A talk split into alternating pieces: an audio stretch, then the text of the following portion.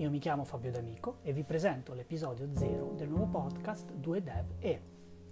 Originariamente concepito da Giaga Sant'Agostino, in questa puntata pilota parleremo di contratti ed API tra back-end e front-end da diversi punti di vista. Vi auguro buon ascolto!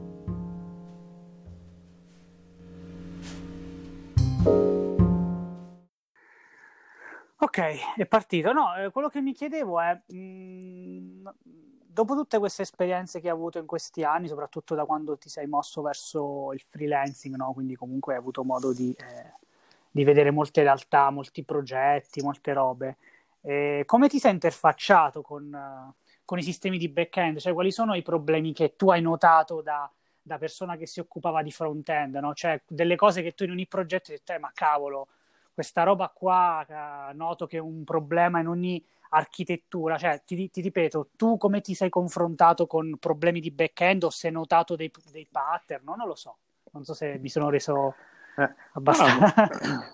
abbastanza esplicito. Sì, sì, molto chiaro, anzi, una cosa che sì, ho, ho diverse, diverse, cose da dire a riguardo, perché bene o male in, diverse situazioni i problemi che si ritrovano sono abbastanza simili. Quindi, indipendentemente dall'architettura o da come è fatto il back-end, mm-hmm. di solito i problemi che sono quelli più comuni sono non ci sono le validazioni di, di quello che stai facendo, quindi so, fai una chiamata che deve creare un, un prodotto, ok? Mm-hmm.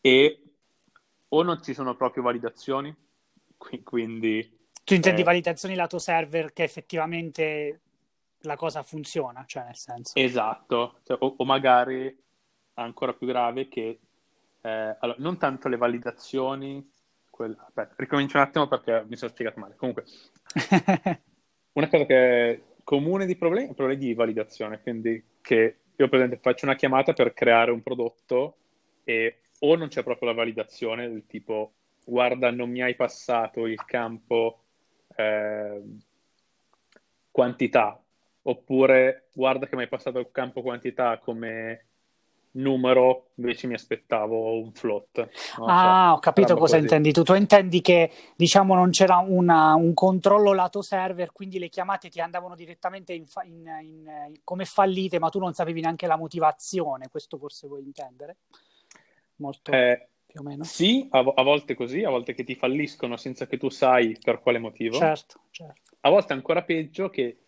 passano quando dovrebbero fallire. Ah, okay. E magari tu scrivi, eh, crei delle cose che non vengono subito utilizzate, magari vengono lette settimane, mesi dopo, però sono inconsistenti con quello che dovrebbero essere. Ho capito. Quindi ti ritrovi eh, le risposte in cui mancano delle chiavi, in cui dei campi a volte sono di un tipo, a volte sono di un altro. Questa è una cosa abbastanza frequente che mi è capitato ed è abbastanza frustrante perché ti trovi un po' come a lavorare alla cieca, perché quasi non ti puoi fidare di de, de, del fatto che se fai una chiamata la roba sta funzionando, anche oh. quando ti dice che è andata a buon fine. Ho capito, quindi in sostanza tu ti lamenti del fatto che non c'è un vero e proprio contratto dell'API solido che permette al front-end no, di, di, diciamo, di comunicare in modo sempre consistente, ecco, mettiamola così.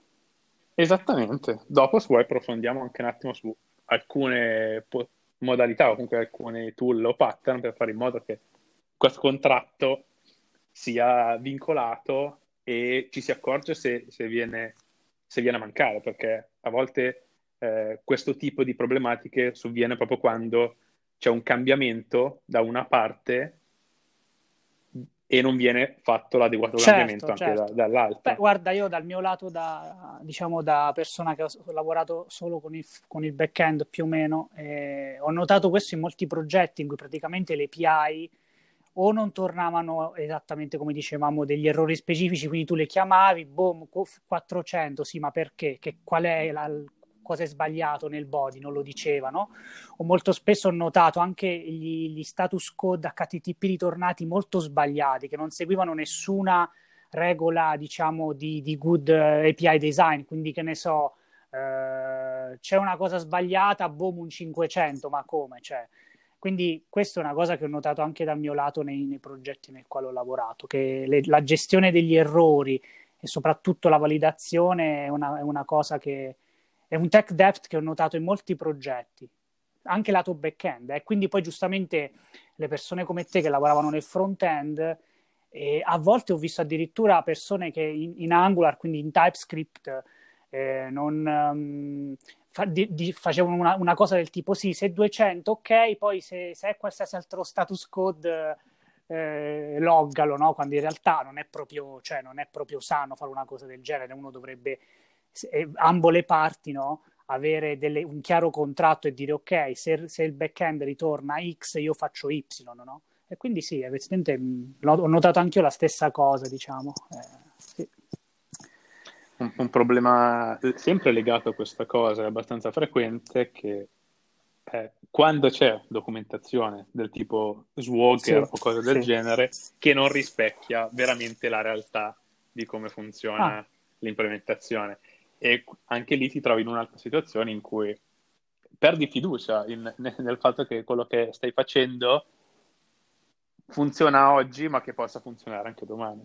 Questo non mi è mai capitato, però è interessante. a me è capitato purtroppo più di una volta. Okay. Ma, e, ed è un topic che mi ha sempre affascinato molto perché sono delle problematiche che sono tecniche fino a un certo punto, ma sono quasi una, una cosa di comunicazione, perché comunque stiamo parlando di problematiche che sono eh, molto facilmente risolvibili, sì.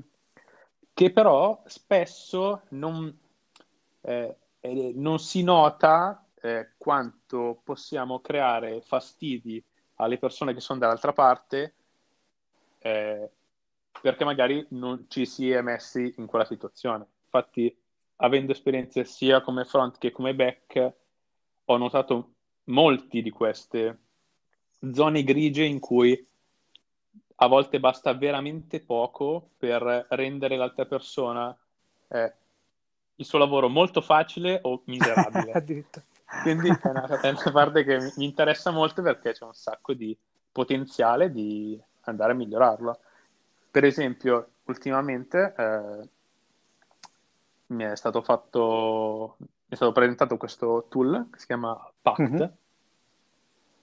che praticamente eh, serve per fare dei contratti tra delle diverse API. Infatti, contratto, parola che hai già tirato sì. fuori un paio di volte nel discorso, che è, che è, molto giusta perché alla fine di quello si tratta, sì. delle due parti che devono rispettare un qualcosa che è definito. Quindi se una delle due devia, vuol dire che anche l'altra per... deve adeguarsi. deve per eh, forza certo. adeguarsi, perché altrimenti cioè, cioè, sta a quello, sta, sta, al fatto che ci si adegua a quella stessa cosa. Ma a te è mai e... capitato eh, lavorare con OpenAPI Specification recentemente? Cose di questo tipo? Eh, sì, che, che, poi alla fine è il, quello, il, il, il, vecchio Swagger, io ancora lo chiamo okay, Swagger, okay. però... Okay. Sì. come funziona Pact? Praticamente un client, che può essere sia un, un client eh, front-end o un altro server, una comunicazione server to server, dice eh, proprio con, eh, con, una specifica eh, che cambia eh, da linguaggio a linguaggio, comunque Pact è una specifica di cui ci sono implementazioni di vari, mm-hmm. di, per vari linguaggi, tu definisci come è il contratto del tipo, ok, io mi aspetto che se chiamo l'endpoint eh, slash project mi arriva una risposta con questi campi, con questo status code e con questi sì. header. Poi tu eh, praticamente salvi questo contratto e lo pubblichi a una parte che, di, di Pat che è un broker, mm-hmm. ok? Quindi lui eh, si, si, tiene in pancia tutti quanti i contratti dei vari servizi, dei vari mm. client che crea- li creano e li spediscono okay. a lui questo, questo broker sa le necessità di questi vari componenti ed è in grado di dirti guarda, ci sono delle incongruenze tra quello che tu ti aspetti da quello che tu invece oh, implementi. Fantastico. E ci sono tutte delle po- robe di eh, automazione, per cui, per esempio, uh, potresti mettere in, in continuous integration il fatto che tu puoi letteralmente chiedere al, al broker posso deployare con questa configurazione o si spacca qualcosa perché non c'è più un client o non c'è più un server certo. che è in certo. grado di o che ha cambiato la sua risposta in questa chiaro, cosa qui. Chiaro.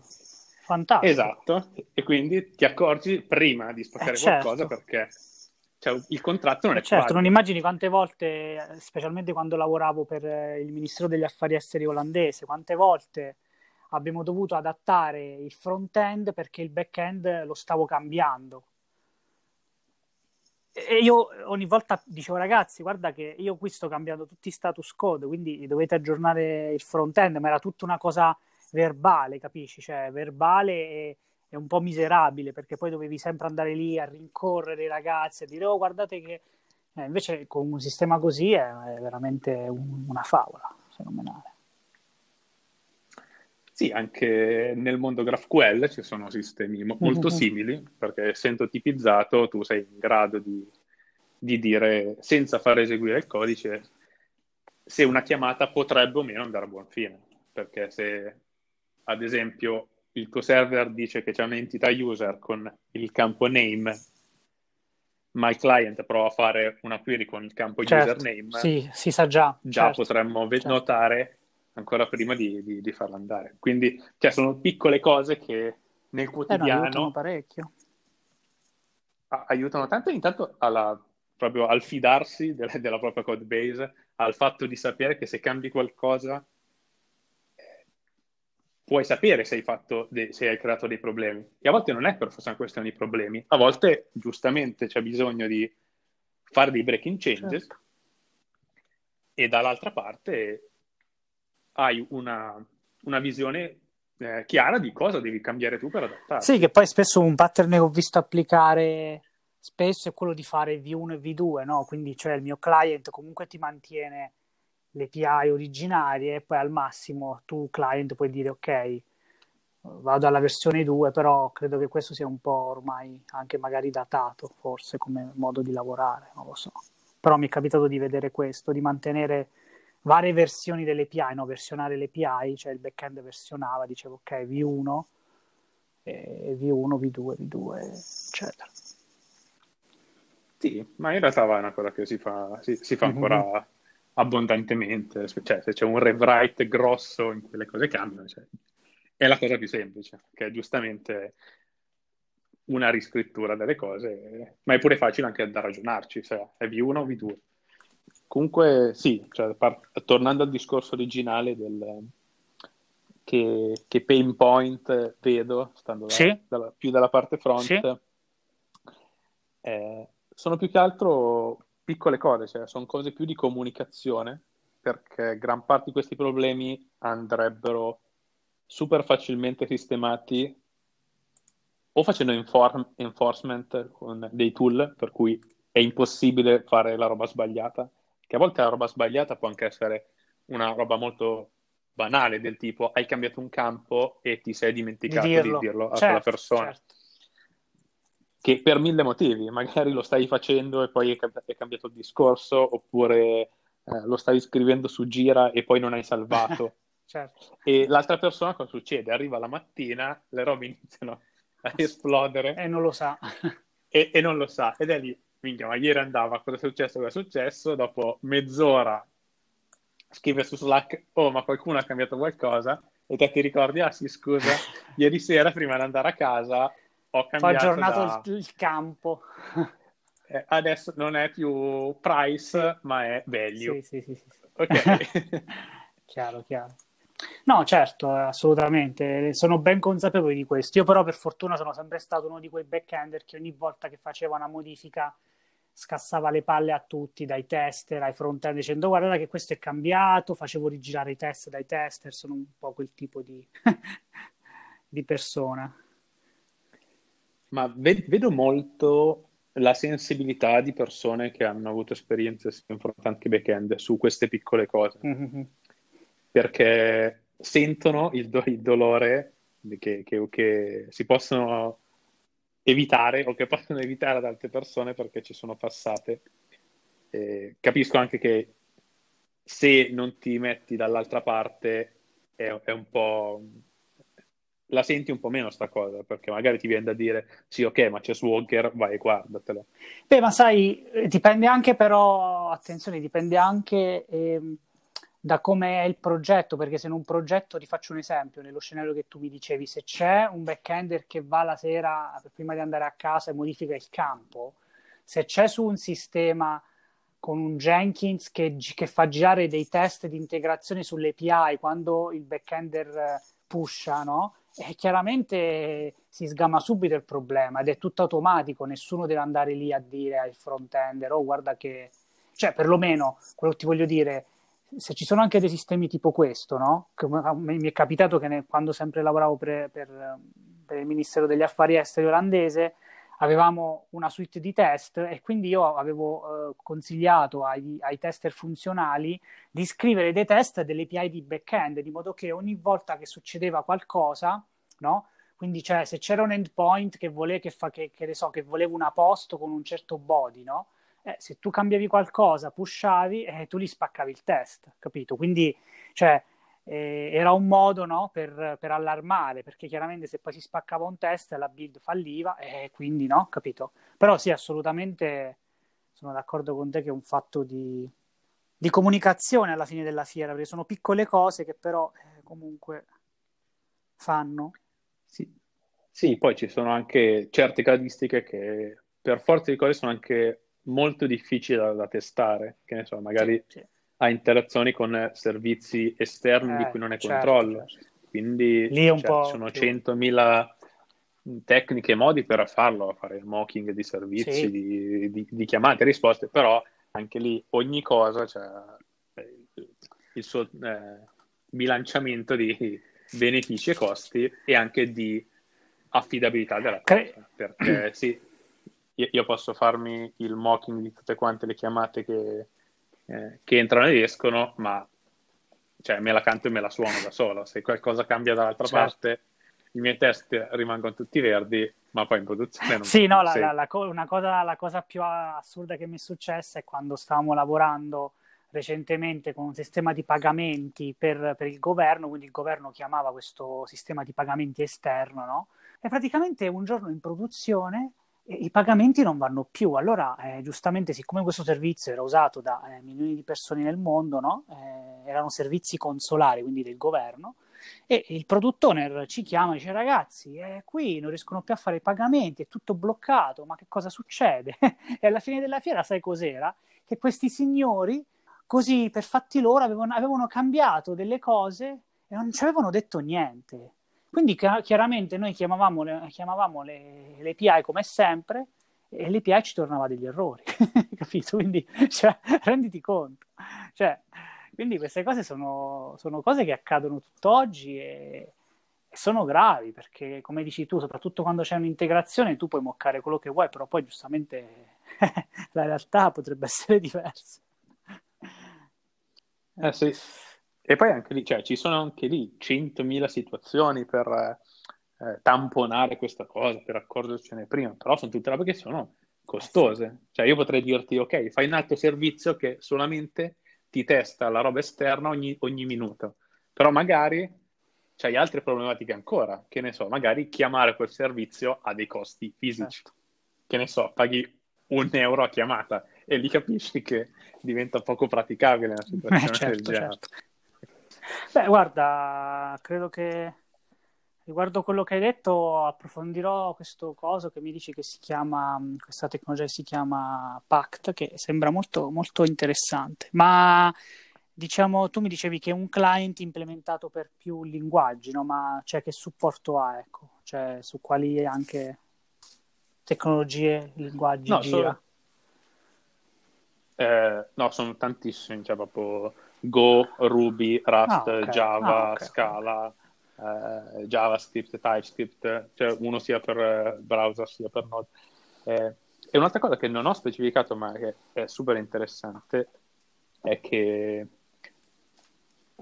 tu ovviamente puoi gestire non solo l'happy path del ok mi arriva col 200 ma tu puoi proprio segnarti tutti quanti i casi per cui ok cosa succede se faccio registra utente e mi arriva l'errore di email già confermata. Eh, ah, addirittura questi... Utente ah, già okay. esistente. Sì, io in quel caso mi aspetterò che arriva con uno status code certo. preciso, con un error code certo. preciso. Cosa succede se cerco so, di eliminare un prodotto certo. che non esiste? Sì, tutti i corner genere di cose. comunque a prima vista non ci sono, ma che poi in realtà eh, esistono, giusto? Esatto. E c'è anche una parte interessante che non l'ho ancora approfondita benissimo perché non era per mancanza di tempo più che altro al momento, però che in base a queste regole che tu gli dai ti fa girare un server in locale che risponde esattamente in queste casistiche, del tipo eh, puoi forzare questo server a risponderti con l'errore di email già esistente, oh. se tu gliene mandi una particolare. Quindi è, è un modo anche efficiente di sviluppare eh, magari la parte client prima che quella server sia ancora certo, senza che la, cioè diciamo una spada sorta da mock, no? Tra virgolette. Nel frattempo che esatto. il backend viene su, viene, fa, viene, implementato, tu puoi, il frontend può, può, essere, può appoggiarsi a questo, ecco. Esatto, perché praticamente è considerato um, uh, client driven questa cosa, quindi è il client che dice come utilizzerebbe sì. il, il servizio e poi il broker vede se questa cosa è fattibile o se magari deve essere cambiato il servizio certo. originale. Beh, guarda, sulla stessa tematica comunque di, di contratti e di API, io ho notato nei, negli ultimi due o tre anni che ho lavorato in svariate situazioni e che c'è proprio questa cosa di OpenAPI sta diventando perlomeno lato backend, lato Java o sta diventando molto, molto preponderante, nel senso sì, Swagger, OpenAPI, chiamalo come vuoi perché alla fine è un fork. Però quello che ti dico è che parecchie istituzioni, ma anche software architect, ormai lato back-end dicono ok ragazzi, dobbiamo eh, creare una specifica che alla fine è come, quella, è come quello che dici tu di Pact, no? che dice quale URL, quale, che ne so, quale header, quale security key, cioè c'è specificato tutto e poi praticamente tu questa specifica eh, la dai e il front-ender può tranquillamente e anche lì è sviluppato per tutti i linguaggi. Poi, poi cioè, può già avere un client implementato, quindi tu non hai bisogno di creare le classi, no? Cioè, eh, questa è una cosa che risolve, risolve tanto tempo, no? Perché, eh, per esempio, mi è capitato di dover um, implementare io invece delle, delle, delle specifiche per chiamare un servizio geografico, no? Che tipo tu gli passavi in input il numero eh, civico e il CAP, lui ti tornava indietro il nome della via e, e il, eh, la città. Chiaramente questo è una cosa, era un servizio gratis che offriva il governo, quindi invece di pagare qualcuno ci hanno detto usate quel servizio. Io infatti la prima cosa che ho chiesto è ma c'è una, una, una specifica, un contratto per API che possiamo implementare? Sì, c'è. E quello mi ha salvato parecchio tempo, perché? Perché io non mi sono messo dovuto perdonami che l'italiano ormai lo parlo un po' raramente, non mi sono dovuto mettere a creare gli oggetti Java, no? Dire ok, la response è così, quindi vado a creare l'oggetto punto eh, numero civico. No, ho implementato direttamente la specifica e ho, avevo già le classi pronte, capisci? Quindi questo è un enorme vantaggio. Questo può essere fatto anche sul front-end, cioè ti posso dare a te la specifica e tu con NPM ti, ti puoi generare già tutta, tutte le chiamate, tutto, quindi non so se ti è capitato di lavorare con questa cosa. Sì, mi è capitato anche di fare il contrario, cioè di partire da un, un, una dichiarazione sì. di uno schema OpenAPI che alla fine sì, è un sì. JSON schema. Eh, sto, JSON con delle regole, per cui vengono definiti i campi, vengono definiti delle regole di validazione, di ok, questo campo ci esatto. deve essere, se quest'altro campo c'è, deve essere lungo così, può esserci o può non esserci, eccetera. E ci sono alcune implementazioni in cui, dato sto JSON schema, creano da zero il server e in pratica li devi fare solamente delle, delle implementazioni di, che ne so, se definisce eh, come usare un blog con i post, tu dovrai solo dirgli come andare effettivamente a recuperare questi post dal tuo database, da un altro servizio, eccetera, però tutta la parte di CRUD HTTP, diciamo, può essere autogenerata, sì, perché sì. alla fine quello che scriveresti a mano è eh, l'implementazione. Eh certo, no, ma infatti, cioè, per, per, un po' chiudere il cerchio su questo discorso, la cosa che a me fa molta impressione nel 2020, che siamo nel 2020, che in fondo non voglio dare delle cifre stupide, però il 90% delle applicazioni sulle quali ho lavorato erano semplicemente CRUD, ok? Quindi applicazioni che mettevano dati dentro, li aggiornavano, li, li eliminavano, quindi cioè, nulla di così rocket science. Eppure io ho, posso veramente contare su, su, su due dita le volte che ho trovato delle API fatte con tutti i crismi, no? fatte con, con, un, con, una gestione degli errori fatta bene, ma sia verso il client, quindi cioè gestione degli errori verso il client fatta bene, ma anche diciamo eh, rispetto al fatto che se il client mi invia qualcosa di sbagliato, oltre che a dirglielo, guarda che mi, ha inviato questa cosa sbagliata, anche diciamo gestirlo bene all'interno dell'applicazione stessa, cioè veramente sono pochi, pochi, pochi casi in cui e io, bene o male, sono otto anni che lavoro facendo API, eh? cioè, quindi ho sempre fatto API, API, API, API. Eppure sono veramente rari i casi in cui ho... sono andato in un progetto e ho trovato delle API che erano fatte bene, cioè è veramente raro. Fortunatamente, da quando ho iniziato a lavorare in questi progetti dove c'era questo Open API, queste specifiche, ho notato un lieve miglioramento perché chiaramente, eh, ovviamente, per come è fatto, no? Eh, però in generale ho notato molto technical depth su, questi, su queste cose, cioè, che sta un po' alla base no, del crude API. Cioè, e poi la cosa più, anche la cosa che mi ha sempre abbastanza sorpreso è il fatto che poi giustamente a livello di business, no, i sales o le persone che giustamente vendevano il prodotto, non è che erano tecnici che capivano queste cose, no? andavano dai clienti dicendo, eh sì, noi siamo headless, API, abbiamo le API, giusto chiamate le nostre API. E io dentro di me dicevo, se chiamano queste API non è che è proprio così bello, non è così bello. E quindi nulla, eh, vabbè, niente, questa magari suona un po' come una lamentela, però no, veramente. Niente, la, la, la, la finisco così. E, eppure fino adesso abbiamo solo comunque considerato una eh, semplice applicazione con client e server separati che si parlano direttamente. Cioè, non abbiamo neanche preso in considerazione certo. sistemi distribuiti in Async cui e... quel, quel backend ne chiama altri che, cioè comunicazione sì. asincrona, che c'è i sì, circuit sì, break e altri 100.000 cose che possono morire, distruggersi in, in eh, mille modi diversi. E anche, anche lì ho avuto situazioni molto spiacevoli in cui magari il server con cui parlavo direttamente gestiva perfettamente certo. gli errori, ma lui chiamava un altro, che ne chiamava un altro, che a un certo punto qualcuno perdeva degli header, un altro perdeva eh, gli errori o robe del genere in cui poi diventa eh, certo, veramente certo. difficile certo. eh, andare a cambiarle perché a volte ci vuole veramente giornate anche solo per capire dov'è il problema, figurati eh, magari fissarlo è una roba a 10 minuti, però andare a trovarlo con lanternino è una roba che costa talmente tanto che è difficile da eh, certo. Però magari è una roba che ti capita una volta a settimana e tu perdi quella ora a settimana che c'hai l'angoscia addosso. perché, perché sai che succede. Eh beh, sì, perché purtroppo le architetture distribuite, secondo me, soprattutto al giorno d'oggi che si fanno, si provano a fare queste architetture a microservizi, eh, poi ovviamente il logging, eh, se, non, se, non, hai un logging fatto bene, no? che, su, che, che, hai un overview su tutta l'applicazione, eh, poi vattela a pesca a capire quale parte, eh, quale microservizio si è rotto, dove si è perso l'header o dove è stato lanciato l'errore.